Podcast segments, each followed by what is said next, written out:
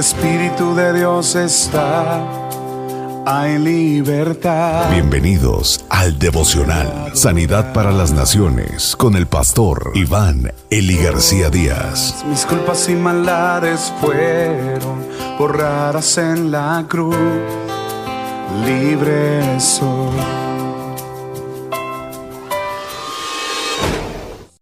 Guerra Santa. Son los vientos de guerra los que nos obligan a mostrar lo más vil y sublime de nosotros. Jueces capítulo 4 versículo 1 al 24. Después de la muerte de Ahod, el pueblo de Israel volvió a pecar contra Jehová, por lo que Jehová les entregó en manos de Javín, rey de Azor, en Canaán. El comandante en jefe de su ejército era Císara, que vivía en Jaroset Joim y tenía 900 carros de hierro. Durante 20 años hizo que la vida fuera insoportable para los israelitas. Finalmente, Israel rogó a Dios que le diera ayuda. El caudillo que gobernaba Israel en aquel tiempo fue Débora, una profetisa de Lipidot. Ella celebraba audiencias en el lugar que ahora se conoce con el nombre de Palmera de Débora, entre Ramá y Betel en la región montañosa de Efraín. Los israelitas acudían a ella para que decidiera sobre sus querellas. Un día citó a Barak, hijo de Abinoam, que vivía en Sedes, en la tierra de Neptalí, y le dijo, Jehová, Dios de Israel, te manda que movilices diez mil hombres de las tribus de Neptalí y Zabulón.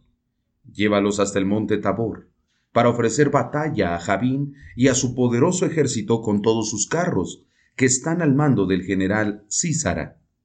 Jehová dice, Yo los conduciré hasta el río Sison, y allí los derrotarás.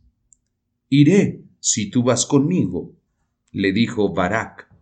Muy bien, contestó ella, iré contigo, pero te advierto que el honor de vencer a Císara será de una mujer y no tuyo. Entonces ella fue con él a Sedes. Cuando Barak convocó a los hombres de Zabulón y Neftalí para movilizarse a Sedes, se presentaron diez mil voluntarios, y Débora fue con ellos. Eber, el ceneo, descendiente de Obab, el suegro de Moisés, se había apartado del clan de los ceneos y había estado viviendo junto a la encina de Sanaín, cerca de Sedes. Cuando el general Císara supo que Barak estaba acampando en el monte Tabor, marchó con todo su ejército, incluyendo 900 carros de hierro, y marchó desde Aroset Joim hasta el arroyo de Sison. Débora le dijo a Barak, Ahora es el momento de entrar en acción. Jehová nos dirige.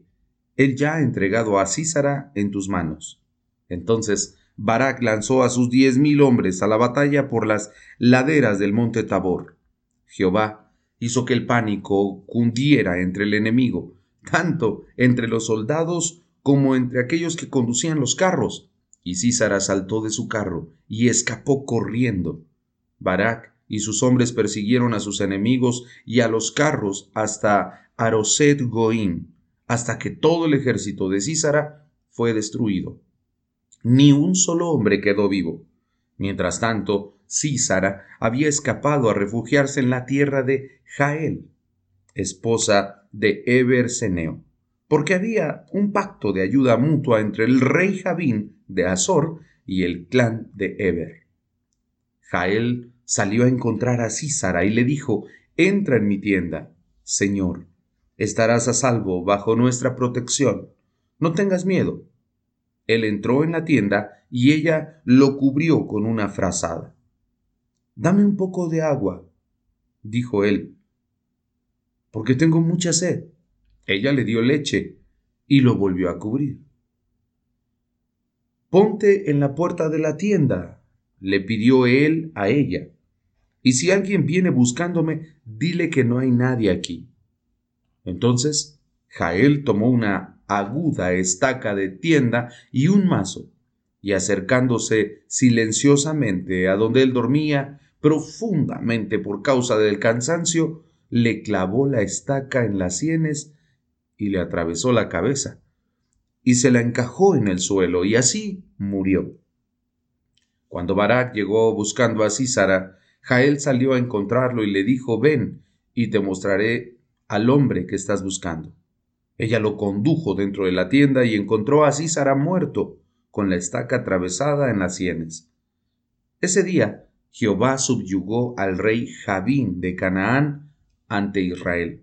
Desde ese día en adelante, Israel se fortaleció cada vez más contra el rey Jabín hasta que él y todo su pueblo fueron destruidos. La tendencia natural del pueblo del Señor, de Israel, y creo que igual que la nuestra, es alejarse de la fuente de vida, alejarse del Dios verdadero. Esta parece ser una constante entre el pueblo de, entre el pueblo Israel. Las consecuencias de tomar esa decisión son funestas. El pecado siempre traerá opresión. En esa época, el pueblo de Israel no tenía rey. Regía un sistema magnífico. No había burocracia. Estaba coordinado por los jueces. Y Débora, una mujer casada, aparece en el escenario. Se observa en ella la convicción de los grandes hombres y mujeres de Dios. El valor de los que se saben rodear por la presencia y el poder del Espíritu Santo. Y la resolución de los que saben que no son los espectadores los que obtienen la victoria, sino aquellos que la viven. Solamente aquellos que están dispuestos a pelear una batalla pueden llenarse de gloria con la victoria. Císara el capitán del ejército de Javín, fue derrotado. De una manera aplastante, todo su ejército. Cuando sale Israel comandado por Barak, sencillamente acabaron con Javín y con todo el ejército que él había enviado. El acierto de éste fue obedecer a la voz de Jehová. Cuando Barak oyó la voz de Dios y la obedeció y estuvo dispuesto a creer a la palabra de Dios, lo que vino después fue una gran victoria. La forma trágica de la muerte de Císara marca la total identificación de la tribu del suegro de Moisés con el pueblo de Dios que le había acogido. Una generación pudo vivir en paz gracias al valor de aquellos que lucharon en aquella jornada y obtuvieron la victoria. La destrucción de Javín y su reino ya solo fue cuestión de tiempo. Dios ya los había entregado en la mano de Israel. El pueblo recibió la tierra de Canaán como una herencia de parte de Dios, pero tuvo que conquistarla palmo a palmo, metro a metro, y después tener paz en ella. Yo quisiera hoy que reflexionáramos un momento. ¿Hay en tu vida algún vicio o pecado que has estado conservando después de tu conversión? ¿Qué mandó hacer Dios en circunstancias tan adversas como las que enfrentaba Israel? Y por último, ¿qué debes hacer en las tuyas? Estoy seguro que al igual que Israel, hemos tenido que pelear guerras. Al igual que Israel, hemos tenido que pararnos frente al enemigo. Pero ahora el enemigo tiene que ver precisamente con vicios, tendencias, costumbres que deben de ser erradicadas de nuestra vida y que quizás no lo han sido en su totalidad y hoy necesitamos que éstas sean erradicadas. A pesar de las situaciones difíciles podemos contar con Dios. Él nunca falla. Él está ahí siempre para ayudarnos. Y si nosotros nos arrepentimos de nuestro pecado, hallaremos en su presencia el perdón. Oremos. Señor, te doy muchas gracias. Ahora entiendo, Señor, que hay que librar batallas para poder obtener paz. Y dentro de nuestro ser igual.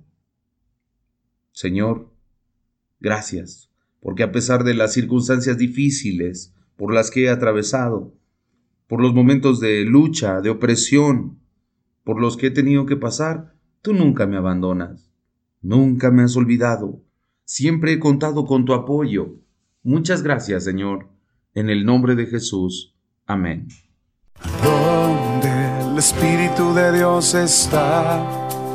Hay libertad. Muchas gracias por escuchar el devocional de la Iglesia Cristiana, Sanidad para las Naciones. Te invitamos a que te unas al trabajo misionero, Sembrando Económica para la obra del Señor. Ponte en contacto con nosotros al teléfono 55 346 96 754.